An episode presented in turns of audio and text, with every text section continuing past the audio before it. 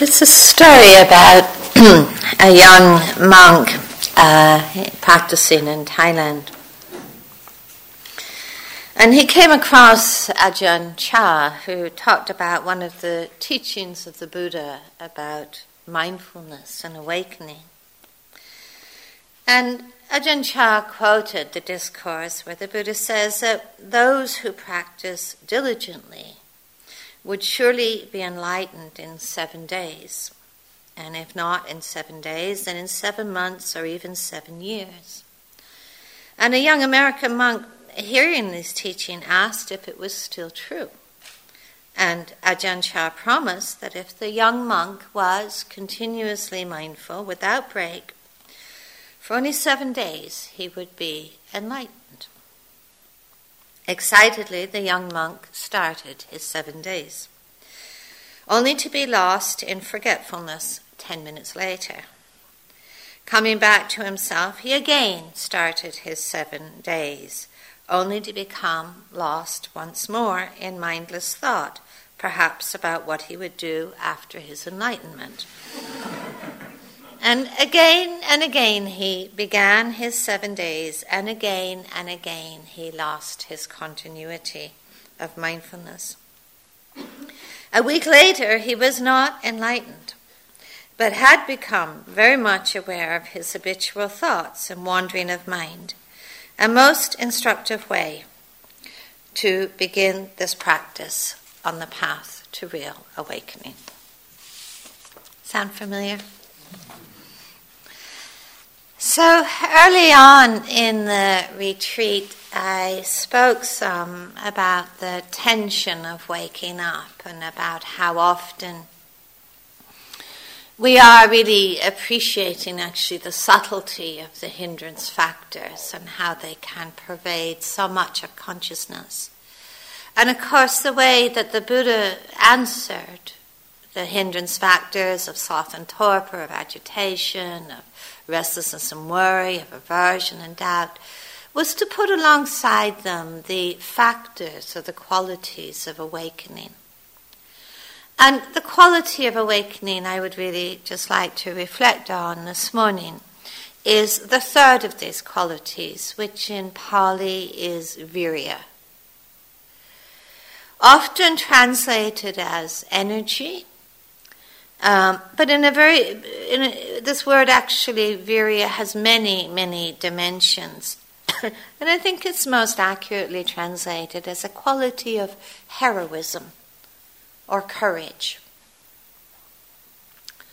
Viriya also includes the domains of dedication, of enthusiasm, of wise effort, of perseverance, of passion. These are all part of this awakening factor of Viriya. For energy to be present, there equally needs to be confidence or wise faith. For energy to be directed in a fruitful way, it initially needs a basis of mindfulness. Allowing us, it is mindfulness that allows us to direct the energy that we have available to us in ways that decrease our capacity for torment and struggle and increase our capacity for wakefulness and freedom. I believe that we would all probably recognize and agree that to bring anything in this life to fruition, it requires energy.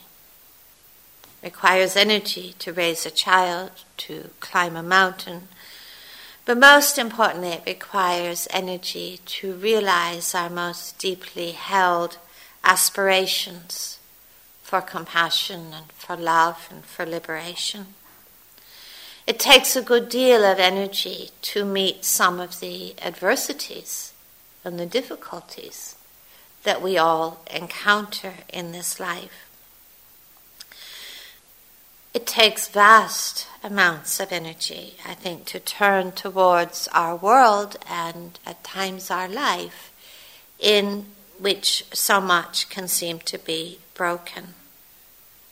You've probably noticed being here, it actually takes quite a lot of energy, doesn't it, just to get up in the morning and get through your day. Hmm? Just to be able to show up without being overwhelmed by the almost pervasive, perpetual nature of our thoughts, our emotions, our habits of distractedness, our mental states. It requires a lot of dedication, I think, an effort and energy to walk this path, which can hold many moments of joy, but which can also hold moments of doubt, doubt about what we're doing, what we're doing, doubt about our capacity to undertake almost the size of this path. I think when you When we all sit with ourselves day by day and really listen inwardly, it, it's actually easy to become disheartened at times. So many habit patterns can seem so embedded, so stuck. It can seem like there's a long way to go. When we really look at Viriya, energy, we see that it's such a necessary ingredient in all change and in all transformation. When you look at the people of the past and the present that you most admire, the people who've touched us deeply, um, the heroines and the heroes in our lives, we see actually a very shared commitment to Viriya, to energy, to passion, to dedication. But the heroines and the heroes that inspire us, I think it's important not to be too grandiose about this. It's not just about the Dalai Lamas or the Martin Luther Kings or the Gandhis. It's about the very ordinary people on a daily basis, you know, who look after their aging parents, who raise a disabled child, the people even in this path that we all encounter, you know, who have this quality of, of a steady perseverance. I think this path, this practice that we undertake is really concerned primarily with awakening, with liberation. And Viriya is one of the most pivotal qualities. The Buddha put it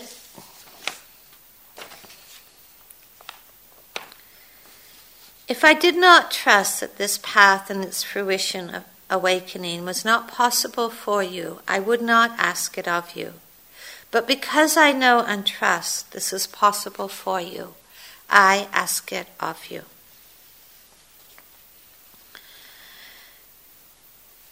So I want to explore some of the qualities of Viriya and how it interacts with some of the other experiences that we have in meditation practice. It's probably clear that Viriya is primarily an antidote to sloth and torpor, that familiar friend. That mind state that leaves us to sink, to flounder, to be forgetful, and to lose our way. It is a veiling factor, and we're not talking about fatigue here. We're talking about the spectrum of sloth and torpor, which manifests in disconnection, in boredom, in, in a, a kind of distance, a remoteness of experience. Um, the kind of disconnection where we lose interest. That part of sloth and torpor, we just sort of forget what we're doing, actually. We sort of lose interest. And in that, we actually see that we lose connection. The moment that we lose interest, we are no longer connected with where we are. The moment that we lose interest and experience boredom, disconnection, discontent, we also see these are the moments we lose confidence in ourselves and in the path. Sometimes when we want to be anywhere but where we are. So to understand Viriya, I think it is so important to understand sloth and torpor, because Viriya doesn't arise when sloth and torpor magically disappears. It's something that is cultivated in the midst of it. It's very important to be mindful of where we engage in postponement practice, thinking that there is surely going to be a better moment to be awake in. You know, after lunch or in a tomorrow. Tomorrow looks like a much better moment to be diligent in, to, you know, to persevere in. This very insidious voices of sloth and torpor is actually this kind of convincing, you know, that this moment's not quite good enough to be awake in. I need some better conditions, you know, uh, a different, a different mind state. I think it is one of the most kind of pernicious voices of sloth and torpor. Um, we could say, I think, that Viriya is in an ongoing dialogue with sloth and torpor, just as it's in an ongoing dialogue with confidence and investigation. I think that dialogue really asks for our participation. So look at this dialogue with confidence, with faith, wise faith, with trust. Clearly, what we trust in, we invest energy in, we give attention to, we value. If we doubt something, we don't invest energy and attention in. It's a fairly, I think, simple and obvious equation in our life. Now, this path is a path, actually, that offers many possibilities, and not just for a select few. This path is an invitation to discover the profound depths of calmness, of mindfulness, of boundless compassion and kindness and equanimity, and liberating insight. These are the possibilities we are all invited to cultivate and that can be realized. So I think part of the beginning of Viriya is to really look at what kind of confidence each one of us holds in our capacity, both to walk the path and to realize its possible possibilities. What kind of dialogue do we have with the possibility of bringing struggle and torment to an end and uprooting their causes? What kind of dialogue do we have with the possibility of realizing the very same understandings and insights that the Buddha realized? Personally, I think this is a very important dialogue to engage in, because it is said that without confidence, there is no Viriya. Without confidence, there is no perseverance. It's like a person in a boat that has everything except the oars. So the boat doesn't go anywhere. Without confidence, I think, in ourselves and our own possibilities, we have what I would refer to as periods of episodic Viriya. Things go well, you know, we have a so-called good sitting, good walking, you know, confidence levels are up, energy levels are up, we can hardly wait to get back in the hall. We have a difficult sitting, a return of a mind storm, we fall asleep on our cushion, and we feel that confidence collapse as we convince ourselves that we're absolutely the worst meditator in the world and consider a, a, a new life as a, a greengrocer in something other. We can't do this.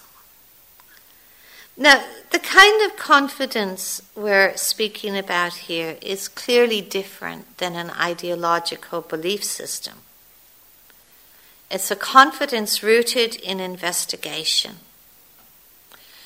looking at our own capacity to step back with mindfulness and to take a very clear and a very honest look at our lives, at the nature of our mind, our heart, our body.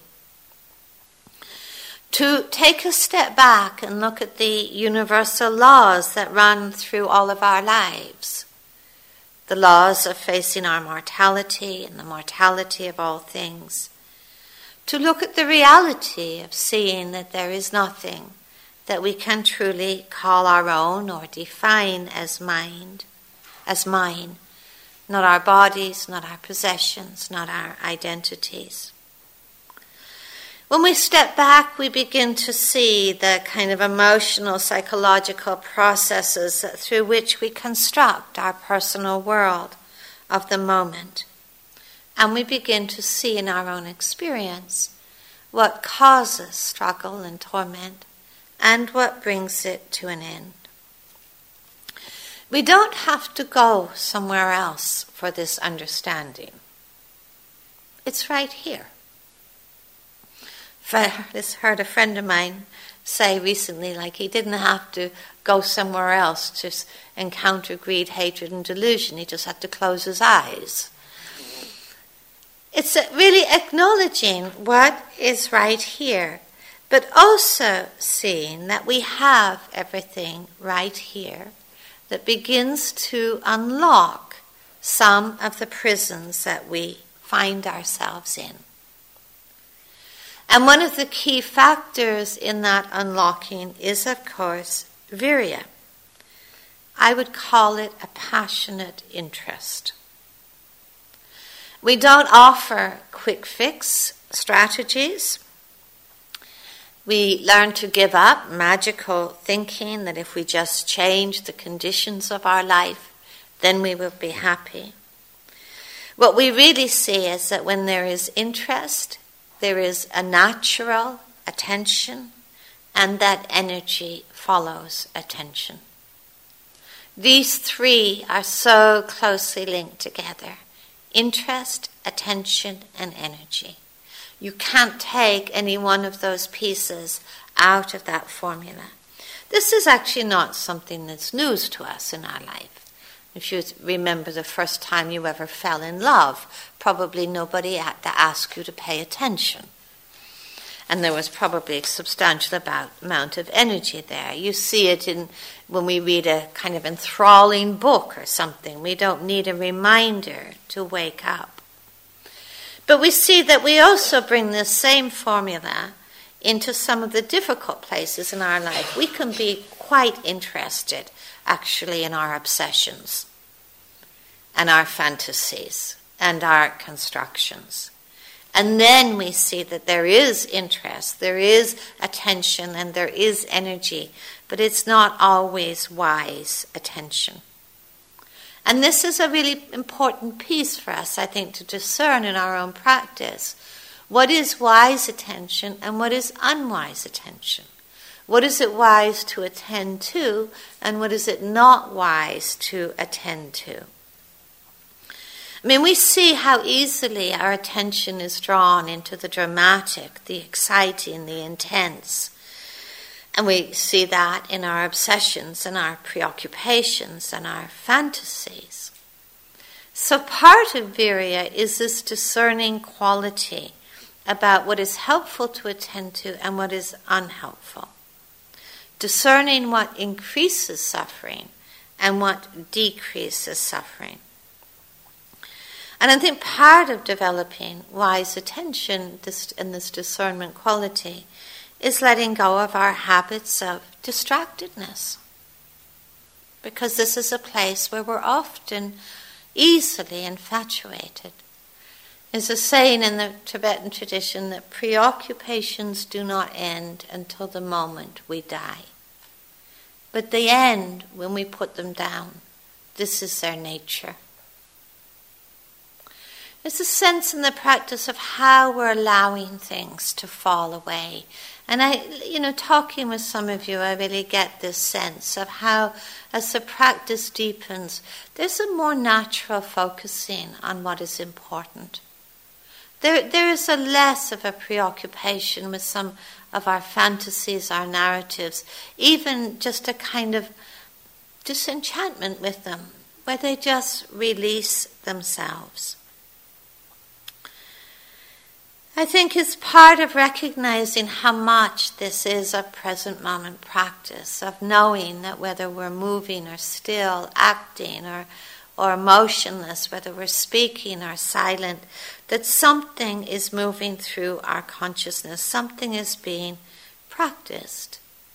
And I think part of this wise attention is really discerning and knowing for ourselves, what are we embodying, what are we practicing in this moment? Is it in the service of perpetuating confusion, or in the service of deepening inner freedom? With mindfulness, we, we bring our lives into the domain of wise intention and out of the domain of impulse and habit. It is the work of mindfulness. It's the work of Viriya that then translates into wise effort. I think we could probably all have philosophical conversations about suffering and about impermanence and about non-self. But to live in the light of those understandings, I think really does take effort. We could all have aspirations to be the kindest, most compassionate person in the world, but it is effort that rescues those aspirations from the realm of just being idealized thinking. The effort that is asked for, I think, in this practice is not about striving, it's not about forcing, but it's about consciously honoring, moment to moment, our deepest aspirations and sense of possibility, and allowing wise effort then to guide and to shape our actions and our choices. One aspect of effort is about what we do with our attention, what we do with our energy. But another aspect of, of wise effort, I think, is about what we don't do. It's about the effort of restraint. I think it's very easy to underestimate how much effort it actually takes to safeguard our hearts and our minds. It's not a defensive kind of effort. It's not a way of shutting out the world or trying to annihilate thinking or trying to close down into a more contracted space. But I think we all recognize, and the more time we spend with ourselves, the more we recognize how some of our habit patterns, our psychological and emotional habit patterns, are actually, so saying it in another word, so habitual. So habitual. Doesn't it take you by surprise sometimes? I mean, we just know. I mean, it's it's it's like we all know, you know, aversion's not that helpful. You know, we know obsession really doesn't serve us that well. You know, we know that distractedness basically leads us to run around in circles. I mean, we know a lot about craving. And isn't it just amazing that, you know, even in knowing this, we just find ourselves just falling in that pit again or diving into it. A lot, so much of this practice, so the kind of effort we're using, is about safeguarding the heart, safeguarding the mind. And there's a piece in this effort which is about wise avoidance, about where not to spend our time. You know, it's as if you were having a dinner party, you know, with friends, and somebody knocks on the door, an uninvited guest. Of course it's very lovely and wonderful and kind to offer them a glass of water and see them on their way. Mostly we wouldn't invite them in for a five-course meal, knowing that if we did that, they're very likely to turn up on our doorstep again. Think about this with some of our thought patterns, some of our more unhelpful emotional patterns. They do arise. They do arise. But can we treat them, you know, thoughts of envy, of blame, of judgment, of obsession, can we treat them like the uninvited guest? offer them a glass of water and not a five-course meal. If you offer them the five-course meal, they will know this is a good place to visit, and they will return. Learning to safeguard the mind. Energy is what brightens dullness. Energy, Viriya, is what cools the fires of craving and aversion. Energy is what allows us to be steadfast in the midst of doubt. But personally, I think one of the greatest gifts of Viriya is to liberate our hearts from being held within the grip of the world of conditions. We know how easy it is to go through life believing that the conditions we find ourselves in hold the intrinsic power to make us happy or unhappy, angry or glad. And the very essence of the Buddha's teaching, of course, was to challenge this belief system. Conditions can be difficult. Conditions can be lovely. But our own hearts and minds generate happiness and unhappiness. I think part of the world of conditions that can so govern our acts and our speech and our thoughts is the condition of our state of mind. In the West, I think, and this is a particularly Western uh, set of conditions, we tend to believe or hold often a very powerful belief system that says how we feel about something is the most legitimate and determining factor in how we speak, act, and relate. If I feel good about something, I go for it. If I don't feel good about something, I avoid it. In this kind of belief system, anything else other than how I feel in the moment or my mental state of the moment actually is determined to be inauthentic. It's a very charged word, I think, in our culture, authenticity. And in, in authenticity. This is actually a belief system. First of all, it doesn't work. But more importantly, in the path of awakening, it's really something to question. Think about how many times in our life we engage in something, not because of how we feel, but because of what we value. Any of you who've raised a child know this. Three in the morning, you don't feel like getting up. And you get up anyway, because you value something more deeply. You might have a friend call you in the midst of a very full day. You might not feel like listening, but you do, because of valuing care and compassion. You might be rushing through your day and see someone, elderly person, struggling to cross the street. You might not feel like stopping to help, but you do so because of what you value. I see this quite clearly on retreats. You know, I could imagine if we ever said to you, you know, only ever come in this room if you really, really feel like it. And if you don't feel like it, don't come, you know. Um, you know, imagine if we said to you, you know, only go and walk, you know, if you really, really feel like it. You know, you know, and if you don't feel like doing your yogi job, you know, never mind, you know, just, just drop it. And yet what I see on retreats, of course, is people continually, they show up. They show up. They do the practice. They come to sit. They come to walk. We don't take roll call. We don't go drag people out of their beds.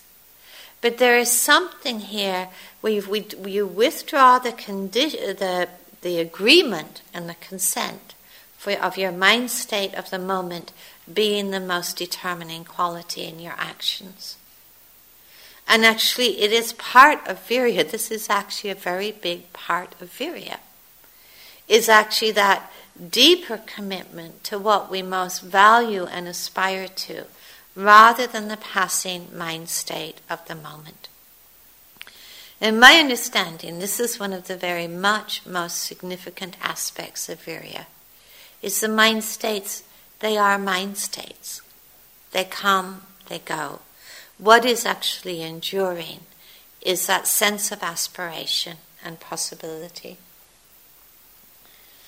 There's a, an saying from the Tibetan tradition. It says, when you hear the stories of the lives of the great teachers, Buddhas and Bodhisattvas, of the deeds they did and the trials they went through for the Dharma, don't be discouraged. Never think they were only capable of achieving all they did because they were Buddhas and Bodhisattvas, and that you could never do the same. Instead, remember that it was simply by acting in this way that they became so accomplished. I think it is really, really useful to, to look moment to moment at what it is that governs our acts and our choices and our thoughts and our speech. What it is that governs the kind of effort we bring or don't bring. To really look at where we draw upon this kind of more deeper sense of aspiration, and at time, other times the ways in which the prevailing mind state of the moment is given authority, often quite unconsciously. Often quite unconsciously. And there, there is something about just learning to practice through the mind states, to walk through the mind states, to know them as they actually are.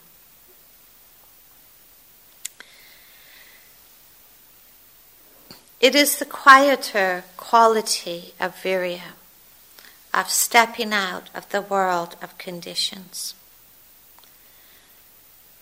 It takes a lot of courage to be steadfast in our lives, in the midst of loss and failure and disappointment, and be able to remain upright. It takes a lot of courage to really cultivate an inner refuge rather than seeking refuge in the world of conditions. This quality of Viriya is not about dramatic gestures. It's the numerous small moments, actually, where we walk the path of kindness rather than the path of aversion, where we walk the path of patience rather than the path of impatience. It's the quieter quality of Viriya, I think, where we commit to remembering and to mindfulness rather than to forgetfulness.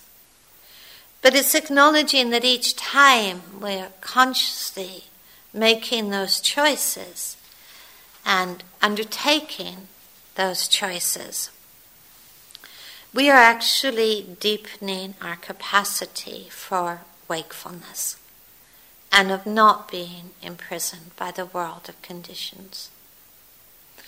When we speak, when, when the Buddha speaks about awakening, I think it's really helpful not always to think of this with a, a capital A, you know, the big breakthrough, but actually the, the very process of awakening the moment, very process of liberating the moment from greed, hatred, and delusion. Then I think this is where Viriya grows and it deepens. Thank you. Thank you for listening. To learn how you can support the teachers and Dharma Seed, please visit dharmaseed dot org slash donate.